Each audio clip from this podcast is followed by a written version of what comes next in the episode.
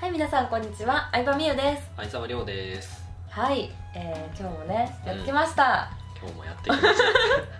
いやー、質問がね、届いてるん ですよ、今日 たおも。ありがたいはい早速ね、読み上げたいと思います。はい、えー、そうですね。まあ、ずっとブログをねあの OL 時代から見てくださってた方なんですけれども、うんみゆさんは、うんえーなんで会社を辞める決心ができたんですか、えー企業って会社員に比べると安定していないし、有給や退職金もないのに、うんそれでもね辞めようと思ったね理由ってあるんですかっていうことなんですよなるほどはいどうなんですかいやーでも私はね、うんあの本当に会社にいる時間が最後は無駄だなって思ってしまったのがうんありますねまあねもう、うだって給料的にも超えてたでし超えてた ょ、うん、OL の給超え料超えてた余裕でし、うん会社員の時間を全部副業に投入したら、うんもうこれぐらいいくだろうなっていうのもあったし、うんうん、だから本当になんかもう会社にいる時もブログ書きたくてうずうずしてたしお客さんにメール返したくてうずうずしてたしもうこのうずうずに耐えられなかったっていうのが 最後はあるんだけど、でもやっぱりとは言ってもマイナス部分もあるわうんまあねけ、うんあの会社、えっと、起業をするっていうのはうん来月にお金が入ってくるかもわからないしう、うん福利厚生もないから出ていくお金も多いけどでもいいなって思うのはやっぱり時間の自由が大きいですね、、うん、そううでんす、好きな時間に起きてるし、うんうん、スーパーとか電車とか、うん、なんだろう例えば遊びに行くところとかも土日に人が多いとか、うん会社員だとやっぱりみんなと同じ行動をしなければいけないっていうのがうん、うんすごい時間をもったいないなと思ってうん並ぶ時間だったりとかうん、そうそうそこはすごいね良かったかなうん、ようちゃんどうですかねうんめっちゃありますよそんなおおメリットしかないメリットしかないおおどういうところですかまず時間とお金うんですよね、確かにねうん時間も自由でそうそう会社員よりもお金入ってくる、うん入ってくるね、うんあとはもう好きな人とだけ付き合ったらいいあー確かにそれは大きいかもねこれはでかい確かにそっはいか会社だったら絶対なんか変な人いるじゃないですかうん変というか、えまあ、合わない人もいるしいやいっぱいいたよ正直うんね変なしなのに私が浮いてるっていう感じだった からねあまあ会社員だったらそうだと思うんだけど、そういるよだって会社が決めた約束で会社が決めた場所で会社が決めた人と付き合うのにその人と会う方がすごいラッキーな人だと思うからうん、会社員がいいんだったら本当にそれですごい幸せなことだと思うし、確かうに、ん、でも変えていける時代だと思うから今はうんそうそうそうあとはね、あれもう俺指示されるのが嫌 でいやいやいやいやあのまだ25歳なんです けど支持されるのが嫌っていう、うんそうなんですね絶対俺の考えた方がやり方あー効率いいのになんか決まりやみたいなあー確かにそうなんか契約とか、うんあ僕商社にいたんですけどね、うんうんうん契約とか取れたら、うんなんか限度申請とか言ってう、んへなんか契約金額が決まってるわけですよでえもそれ超えちゃったらまた申請しないとへ契え約できないみたいな、うんうんうんうんうんクソしょうもないなんか制度があって、うんだからせっかく大きい契約取ってきたのに、うんなんかそのね社内的なねうん申請でお客さん待たせてへえでお客さんもイライラするじゃないです確かかにせっかくこっちがいい条買件う出立して場あなのにげねたのに、なんでそんな社内知らんがなって話、うん、うん、確かにへでもそういうのも会社のルールだからやらないといけないしえそんなんに時間使ってたら一生成長できないなと思って、なるほうんど、いいっすねホリエモンみたいになっていきたやいやいやいやそっかうんでも私はそこまで正直反発精神がそんなになかったんやけど、うん、やっぱり会社員の仕事事務を私はしてたんやけど事務では自分の能力を発揮できないと思ったのがすごい大きかったかなまあそうでしょうねうん でしょそうなのよ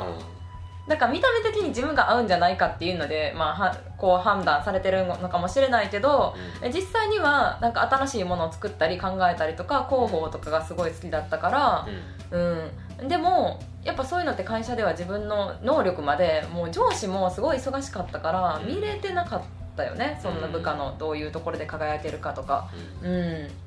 っていうのがすごいいいかなってそうですねうん会社員だとなんかもう、うん、運というかいい人が上司になるかも運やし、うんうん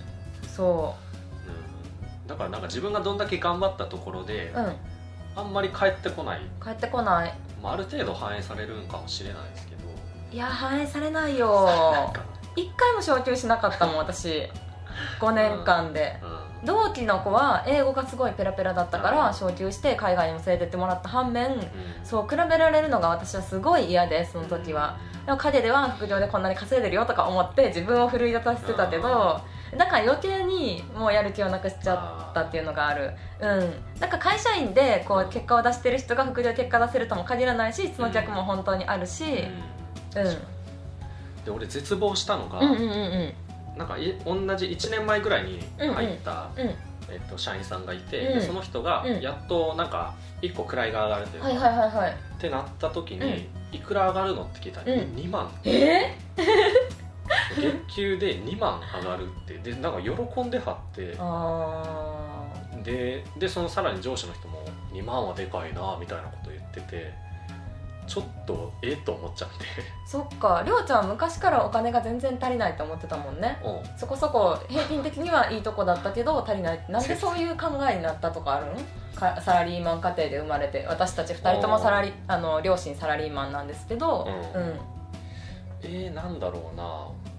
でもこれ何回か話してるけど、んあのトンネルズのさ番ああ組のあの、んなんかいきなり時計買わされるなんか企画があっうて、んうんうんね、芸能人がねなんか高いものを買わされるって罰ゲームとかねうんうんまあねもちろんやらせかもしれないんですけど、なんかあれね時計買いに行って、うんで芸人さんねまあもちろんリアクション取るじゃない嫌がりながらもうん買っちゃうじゃないですか、確かに買っちゃうねスギちゃんとか600万の時計へえとか買ってて、かわいそう